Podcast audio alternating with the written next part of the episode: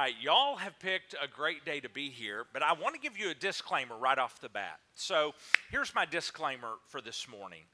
Um, we understand we need fire for different things. If we didn't have some form of fire, then we wouldn't have heat in our homes in the winter.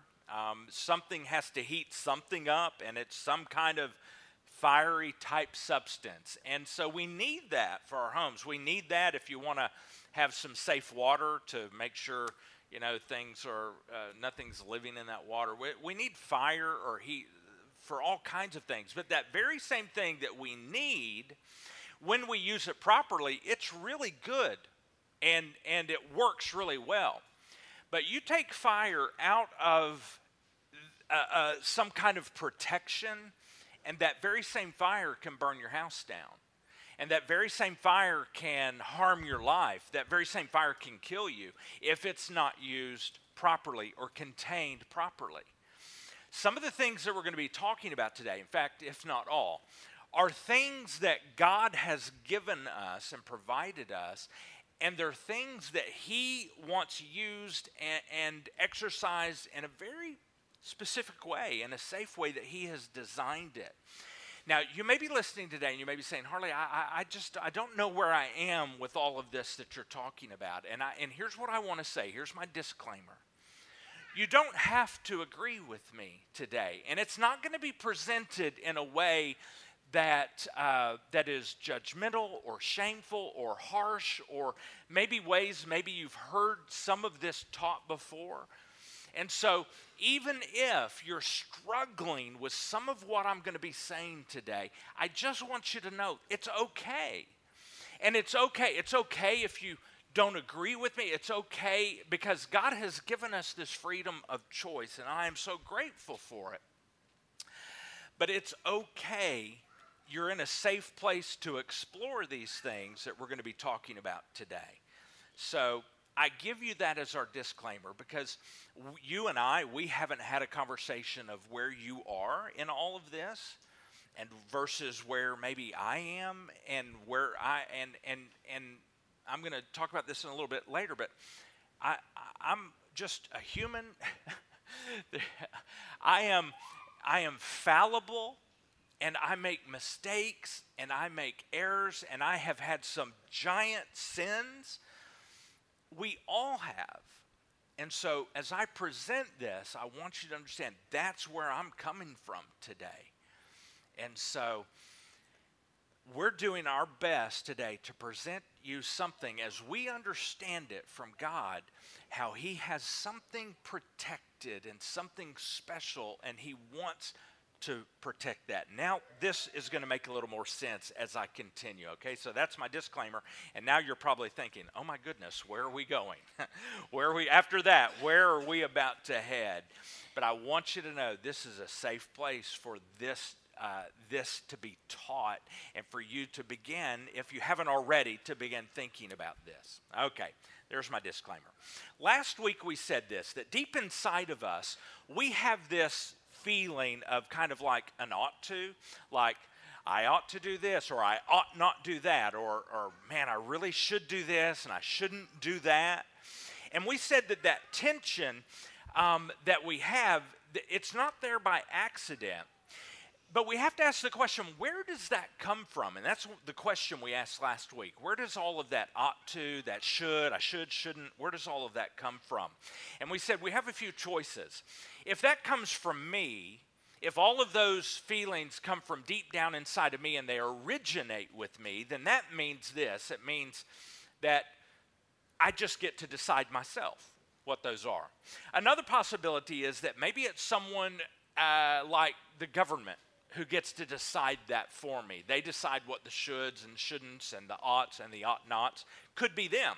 But if it's that case, then that means that either it's the majority rule, whoever has the most votes gets to decide what is and what isn't, or it's a minority rule. It means whoever has the most power gets to decide for us what they think. And the bottom line of that is, is still, you just do what whomever's in power thinks is right or what they want to do.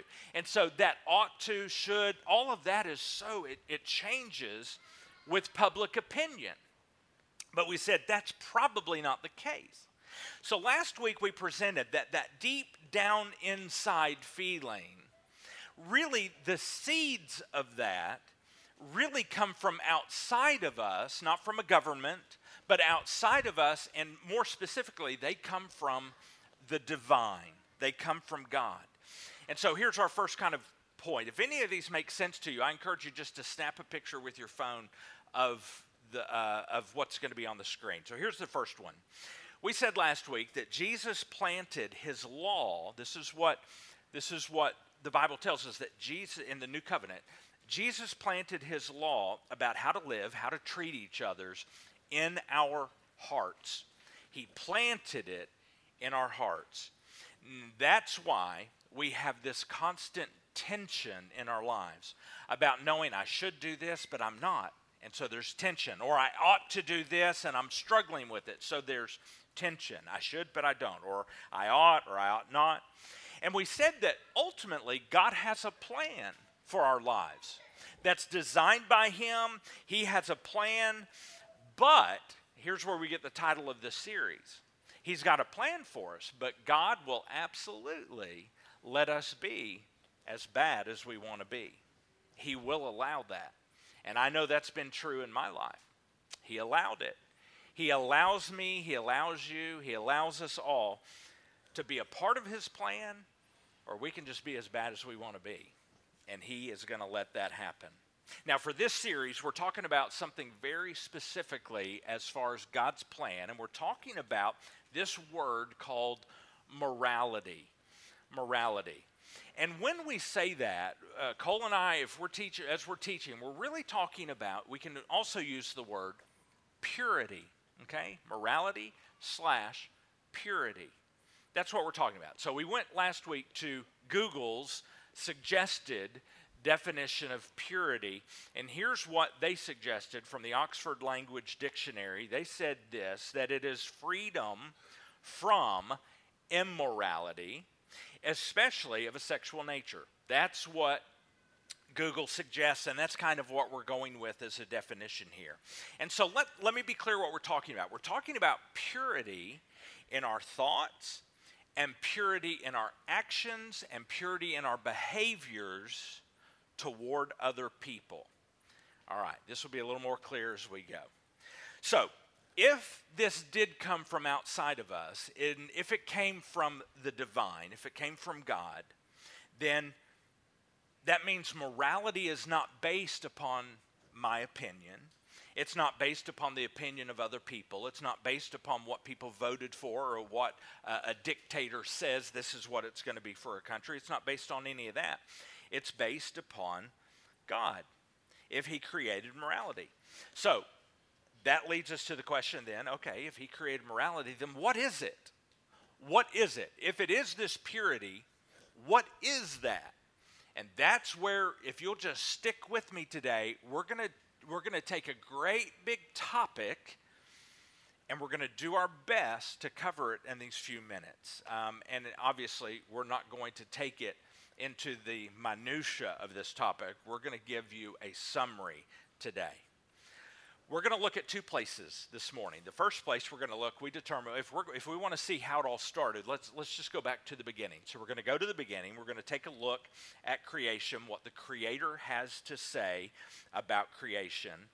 And then, since morality is not anchored in me, it's not anchored in what the government says, we're going to look and see how is this decided? What, or more importantly, what did God decide about this?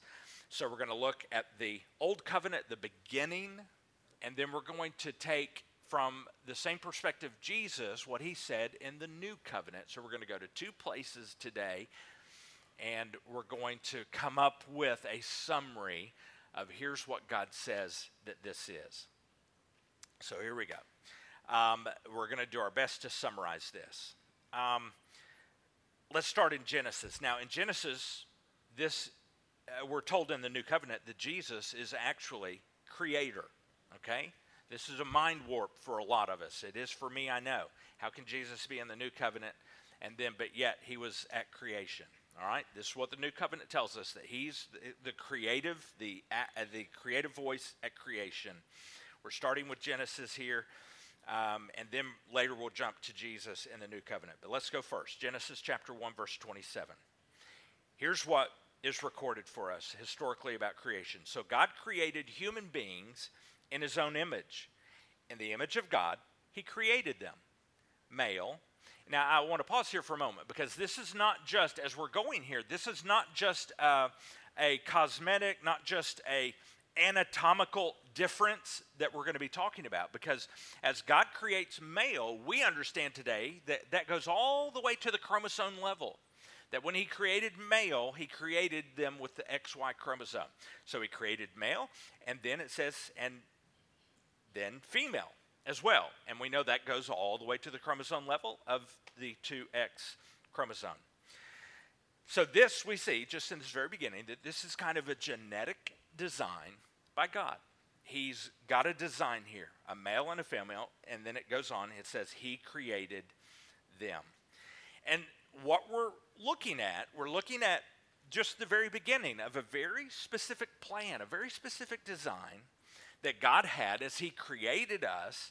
And so, obviously, this morning, if you're male, you've got an XY chromosome. If you're female, you have XX. And, I, and we kind of understand this that our earthly bodies, um, they have an expiration date. We don't know what the expiration date is, but these bodies are going to expire. We can see the progression of that. We're living that. If you're my age, you're very aware of that progression. We know these bodies are going to expire. They're not here for like 90 years and then then, you know, that's it though. There's more. It's not just like what we've got now is what it's always going to be. As we understand, as in God's story, that these bodies, we do have them in this form for a period of time. They don't really disappear. So, we're going to continue this thought. God has created us as an eternal soul. In other words, we're going to go on. Somehow, that part of you that's looking through your eyes right now, that awareness, that consciousness, somehow you're going, that aspect of you is going to go on and on and on and live. But our souls are also not ghosts. This is where I personally get lost. They're not ghosts. Our souls are not just a soul that has a body. We are actually embodied souls something about this body. We don't have this body just for now. Now, as I understand it, yes, just for now. But something about our body that God has created, something about this embodied soul is going to live eternally. Now, what I'm about to say, I want you to understand, we're holding with open hands here. So we're not creating doctrine, we're not creating, uh, we're, we're doing our best to understand what Scripture tells us. And so I'm holding this with open hands, but let me tell you where I'm going with this. We keep some form of this body, some form, for eternity. We're not just a soul that happens to have a body, we are embodied souls. Now, this is really huge, so don't miss this. All of human creation, we are all embodied souls. Now, let's take it a next step. We are, according to creation, sexed embodied souls. God created them male, and He created them female. You say, Harley, uh, yeah, I, maybe I, I, could see some of that, but I'm not tracking with you through the eternity side of things. So the, it, let me just give you a little snapshot, just a tiny snapshot. sexed, embodied souls. Not souls that just have a body, but we are not just gonna have this soul that has a temporary cosmetic housing and then one day we go on to something else. We go on to something else, but somehow it still involves this body that God has created for us in some kind of form. And here's how, how where we get some of this information. When Jesus Christ, who is also a sexed, he's male, embodied being, he's God himself who put on the flesh and blood of man. When he walked out of the tomb, he did not walk out of the tomb as just a spiritual being. He walked out of the tomb as Jesus, a male.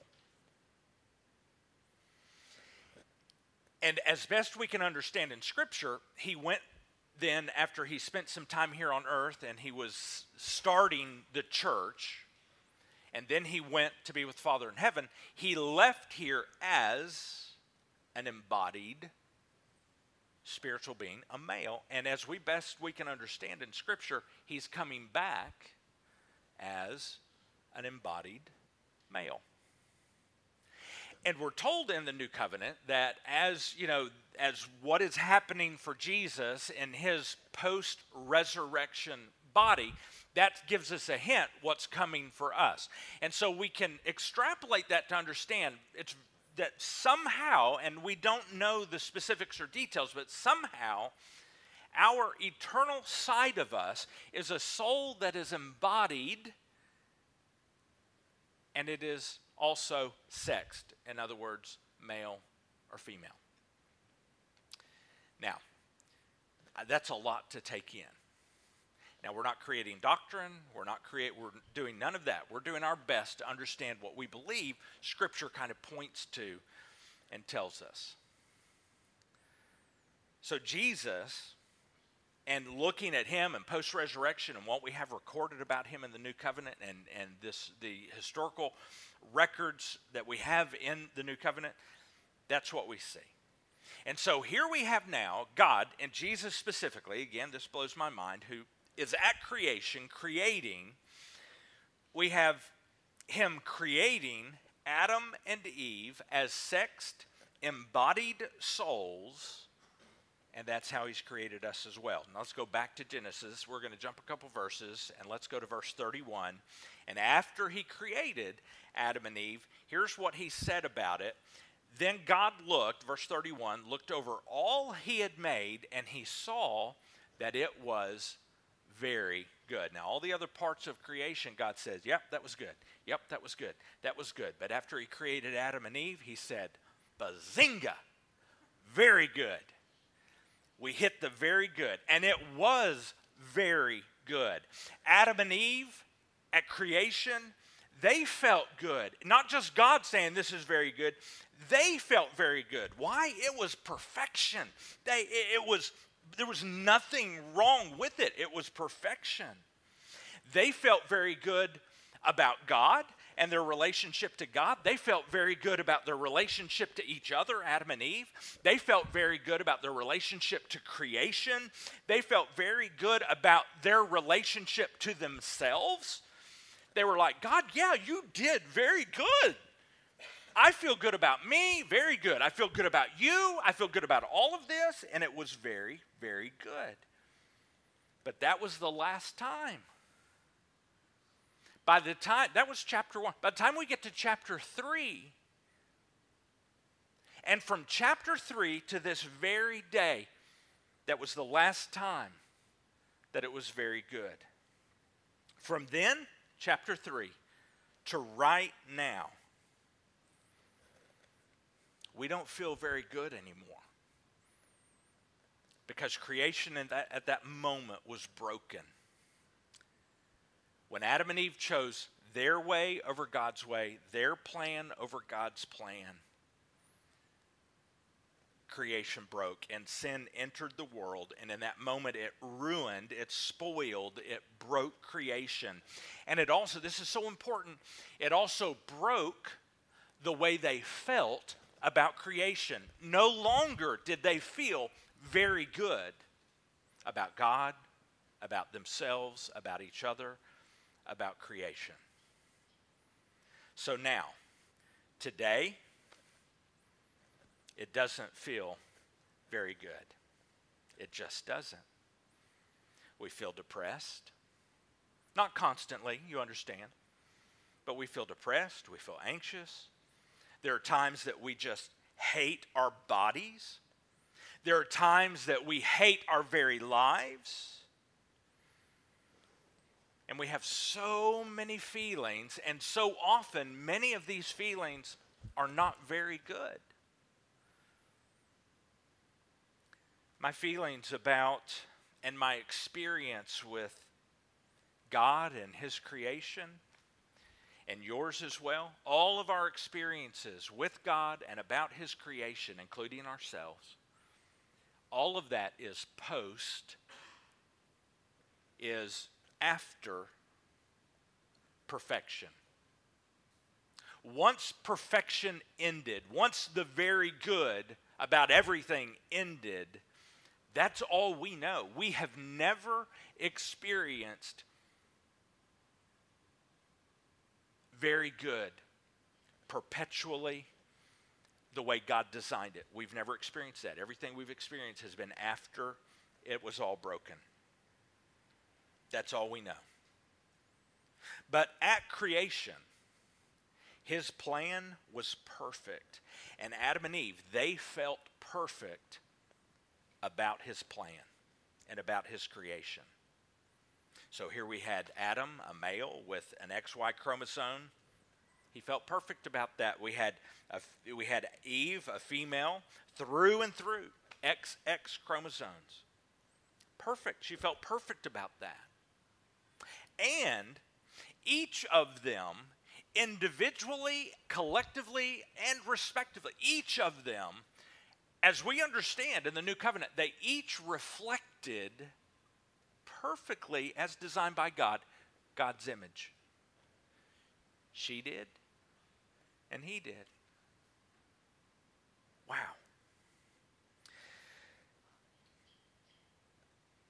I want to I want to shift gears just a minute. We'll be right back to this. But we have a tendency to confuse what God has created in male and female. We have a tendency to, to confuse the sex that He has created with what other people think as how that sex should go about and live in this world.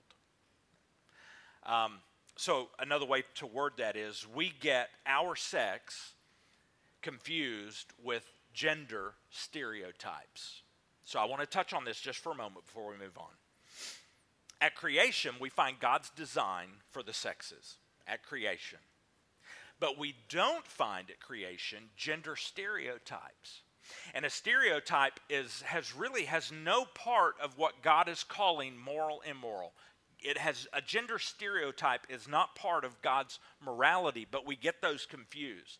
And a lot of what we believe today about gender is something we learn in our culture, and it's a stereotype, meaning that there are certain characteristics in our culture that it seems that a lot of men have in common, but not all men.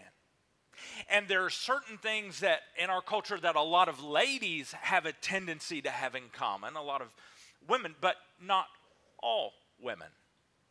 And so it makes it a stereotype, which says many, but not all. Many, but not all. And one thing about stereotypes is, whereas what we're talking about is anchored to God, stereotypes are anchored to culture what people say this is normal for today. Let me let me give you it's it's it changes. Stereotypes change with culture. If you have seen on Facebook or if you've been through one, um, they have these things called gender reveals. All right, some of you probably have done that. Um, uh, so if you're having a gender reveal and uh, you're you're having a little girl, what color is everything that pops out? It's pink, right? So if you're preparing a, a, a nursery, a room, and you know you're having a little boy, out of the two colors that are typically available in our culture, pink or blue, what color are you going to paint that little boy's room? Blue, probably, right? Okay. So, so here, here's that wouldn't have been the case 100 years ago. 100 years ago, in uh, 1918 ish, um, that was not the case. In 1918, here's what they said in a trade publication for it was uh, uh, for children, uh, uh, parents of children. Here's what they said. It was Earnshaw's Infants Department. Here's what they claimed. It says generally accepted rule is pink for the boys and blue for the girls. And they go on, they explain the reason. The reason is that pink, being a more decided and stronger color, is more suitable for a boy, while blue, which is more delicate and dainty, is prettier for the girl. This was 100 years ago in our culture. That was the common stereotype. That little boys wore pink, little girls wore blue. That's not the stereotype today, right? It changes with stereotypes change with culture. Here's another stereotype. Who handles things in and about the house? Here we go. So typically we find often that men kind of uh, are earmarked as uh, maybe a main money maker and maybe handling some business. Not everyone, but in many cases that women manage children, they manage cooking, they manage the home. So men kind of work and they get out there and they work the land and they hunt and they provide. And women get out there and they work the children and they work the house. And that, this is a stereotype. We have a tendency to equate our culture with gender roles in Scripture. And we have a tendency to take our history and our culture, and we have a tendency to make that God's history. So, I present this to you, guys. If you don't like to hunt, and if you don't like to kill things, it's okay. It really is okay. I mean, gentlemen, if you would rather be elbows deep in some spices and a new recipe and cooking something up, as best we can tell, that, that's okay.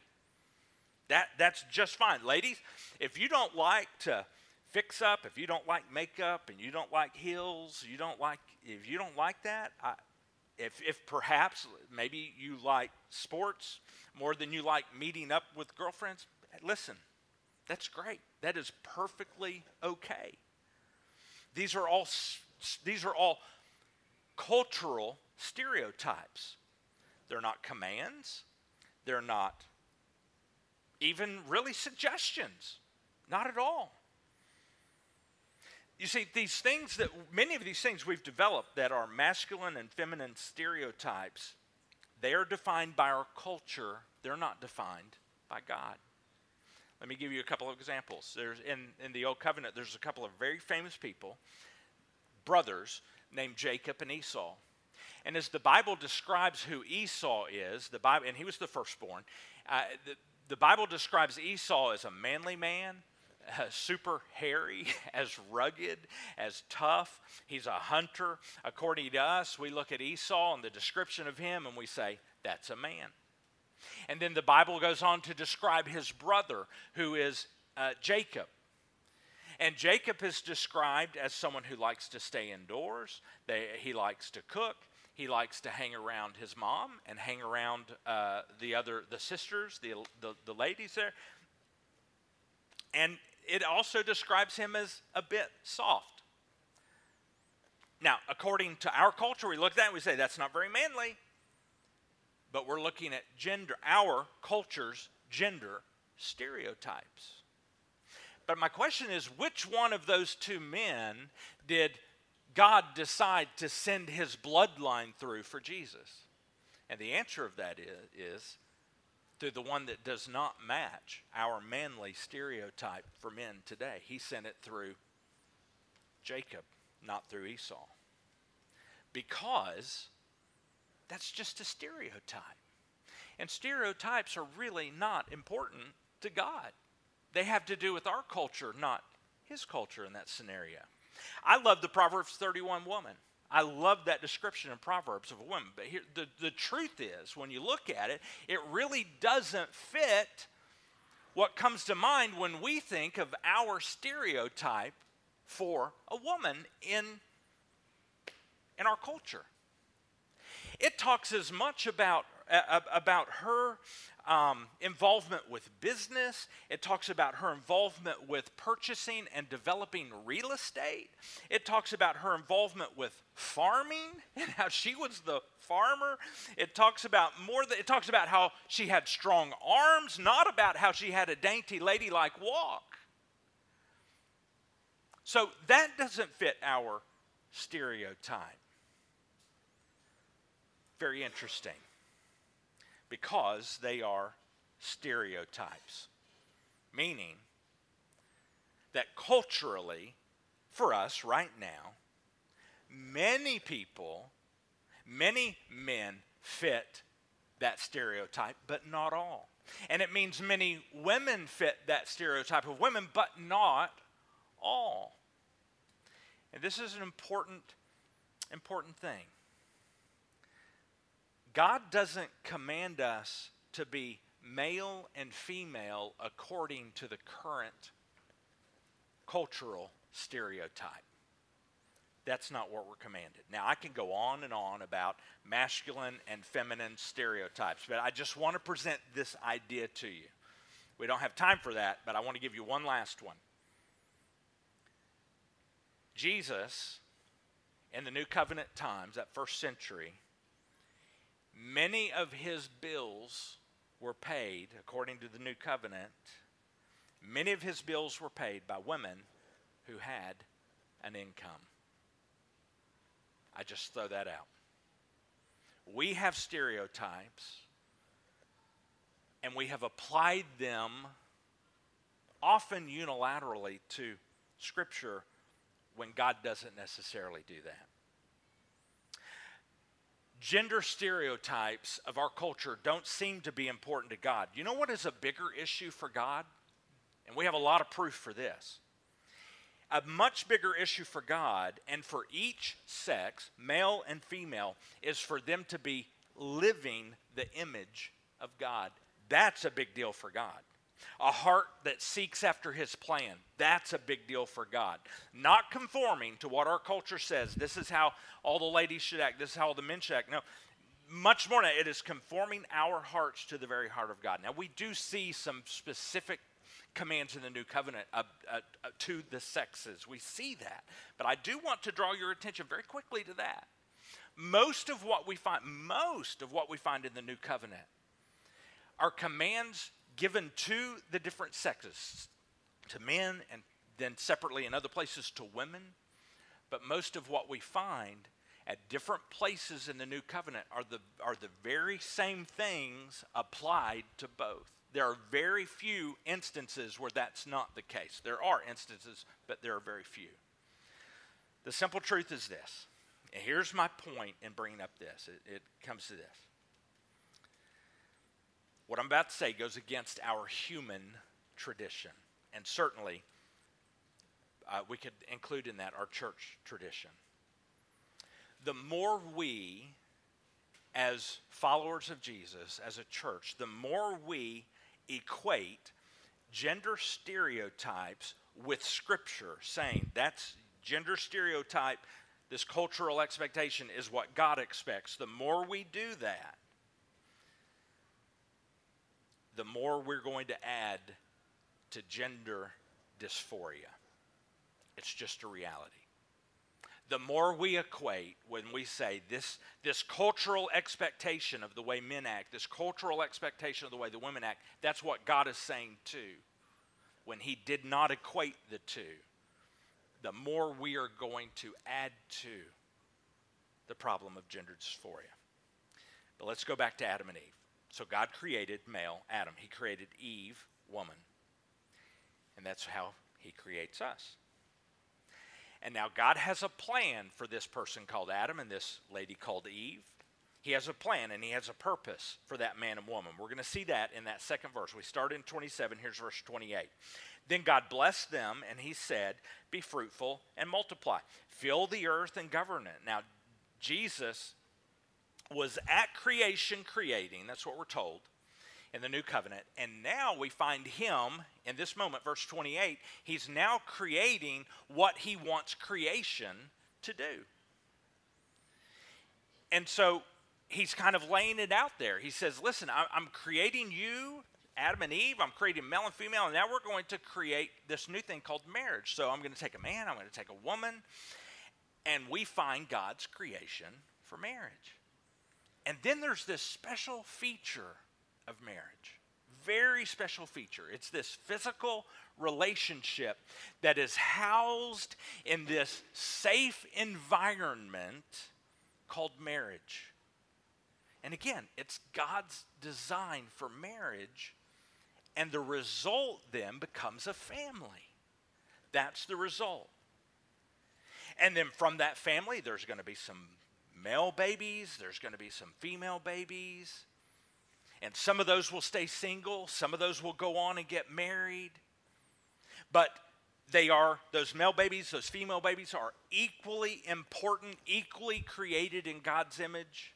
Some married, some not married. And for those that get married, God says, Here we go. We got a man and we got a woman. We bring them together in, in a marriage. And then there's a physical relationship protected inside that marriage. And that marriage, then a family results. And that new family, that's, that's, that's kind of how God set up this whole process, how He designed it how he created it when he created Adam and Eve. Now I want us to jump to the new covenant. Now we're going to take a look. So we saw Jesus at creation creating. Now we're going to Jesus in the new covenant, and he's going to point back now to that creation as he's talking in the first century.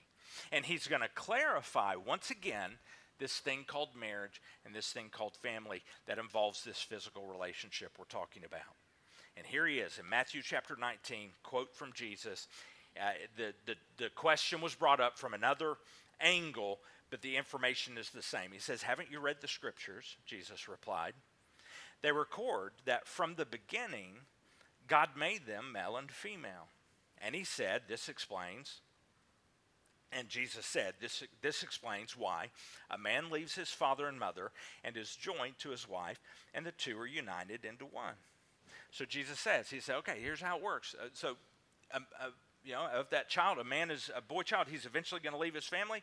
There's a, a girl child, she's eventually going to leave her family. They get married. They're inside that marriage is a protected physical relationship, and the result is going to be they're going to have some boy babies, there's going to be some girl babies, and then eventually one of their boy babies is going to leave the family, and then from another family over here across town, someone's girl baby is going to leave their family, and those two are going to come together, get married, and inside that marriage, there will be a protected physical relationship, and, and, and a family is going to result. They're going to have some boy babies, they're going to have some girl babies, and he says it just repeats like that. It goes on and on and on.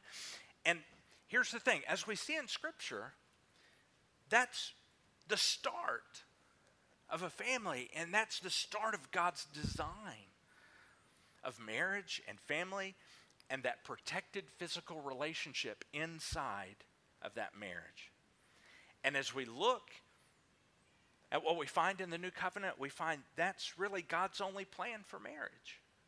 And that's really God's only plan for a physical relationship.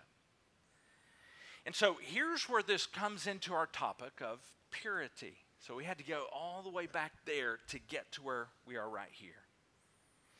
All things about a physical relationship between humans fall into this category that we're calling personal morality. That's where we started this morning. All things related to a physical relationship between humans falls into this personal morality. And here's where we got to a personal morality is everything that I think about and everything that I act out related to a physical relationship between humans. I want to say that again. Personal morality is everything that I think about and everything that I act out that's related to a physical relationship between humans. And this thing that we're calling moral, morality, this thing we're calling purity, it's not defined by us. It's defined by the creator of those relationships. So, things related, all things related to this physical relationship, which are special, and God created and reserved them to be experienced within this marriage. They start with my thoughts and your thoughts, and they end, they end with actions. So it starts here, and that's part of it as well, and it ends with an action. So from a thought all the way through action, that is what we're calling personal morality. So it's what we do with our bodies, it's what we dwell upon in our minds, and with that, God has a plan for purity. It took us a long way around the barn to get there, didn't it? But that's how, that's how we get to, to, to that. Now, here's the question Why is it so tough for me to get on the same page with God about that? Because it is. Why is it so tough for all of us to say, Yeah, God, I think that's right? Why is it so tough for us to agree with God that that is the way He has set it up and He's designed it? Why is it so tough for our culture that we live in to agree with God? Because plainly, what I have just said, our culture does not agree with God. From what I have said, we all, in various ways, can also struggle with agreeing with God about that. And why is that so tough to agree with God? And here's why Adam and Eve and creation, they were only perfect for a very short period of time. That's why. It was a very good period of time but it was a very short period of time. And after Adam and Eve sinned, creation broke. It all broke. Everything about creation broke. And from then to right now, our feelings about God, they're all broken. This is so important to understand. Everything we feel about God somehow, in some way, is coming from a broken perspective. We are broken about that. And listen, it goes further than just our feelings about God. I don't think I have to convince you that our feelings about ourselves are broken. We are broken in the way that we perceive ourselves and what we feel about ourselves. So often it's broken and our feelings about the sex that God created us and his creation which we are that those feelings about ourselves those are broken. And our feelings about physical relationships with, with other humans those feelings about those relationships are broken. And our feelings about attraction and how it all works they're all coming. We we can only come and approach that from a point of brokenness because we are broken. And the only thing, the only thing that is not broken in all of this is God and His plan for our best life. But my, all my feelings, everything I feel about that, it's all broken. And it's coming from brokenness. So here's where it gets tricky feelings. Here's what we have a tendency to do if you're anything like me at all. Here's my tendency with feelings I usually choose to hang on to my feelings about all this stuff and ignore God's. I have a tendency to take what I feel about it and to elevate my feelings above God's plan. And I hang on to my feelings. And when I do that, I create a house of cards. That's what happens a house of cards. When I hang on to my feelings, when I elevate my feelings and my preferences above His truth, then I'm holding, I'm building a house of cards, and it's going to look real nice for a while.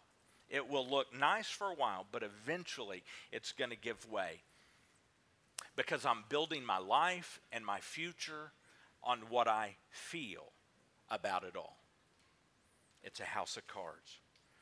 Rather than moving my life towards God's perspective and getting on the same page with God and using Him as my foundation for building my relationships and functioning in this life and building my life on the materials that God provides. But if you're anything like me, we would rather elevate our own principles of sexuality based upon what we think they should be, what we think they are, what we think is fair or right or correct. And we say, yeah, yeah, yeah, okay. This is how I think marriage should work. I, I, think marriage should work this way. This is how I think. This is what I think a family should be. This is what I think how the whole male and female thing should or should not work. That's what I think. And the end result, if I go with what I think, the end result is never going to be God's best. It's, it's never going to be God's plan. And it's never going to be hitting that personal morality and that purity that God has designed for our lives.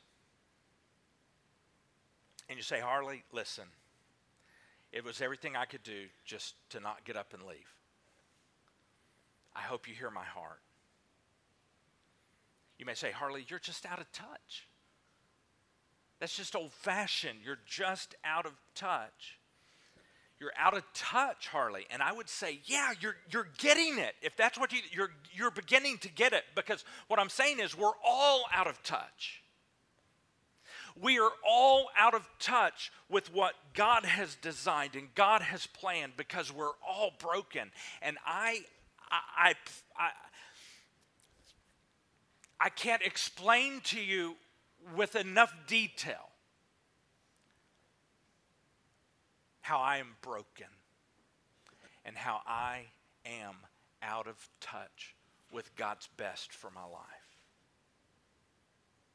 It is a reality and it is true. And we all are. So here's where I kind of land on this whole God thing. I believe that if Jesus can come here and predict his own death and predict his own resurrection and pull it off, which he did.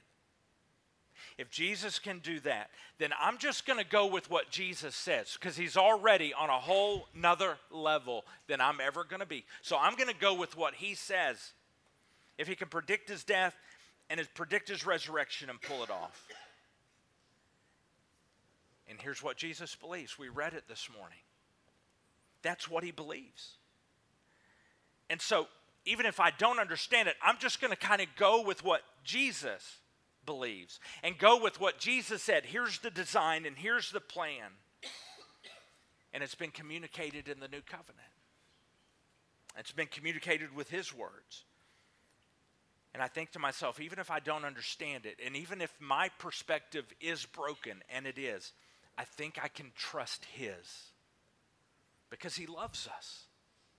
He absolutely loves us. And He didn't just say it, but He proved it with His torture and His death, and then He backed it up with His resurrection.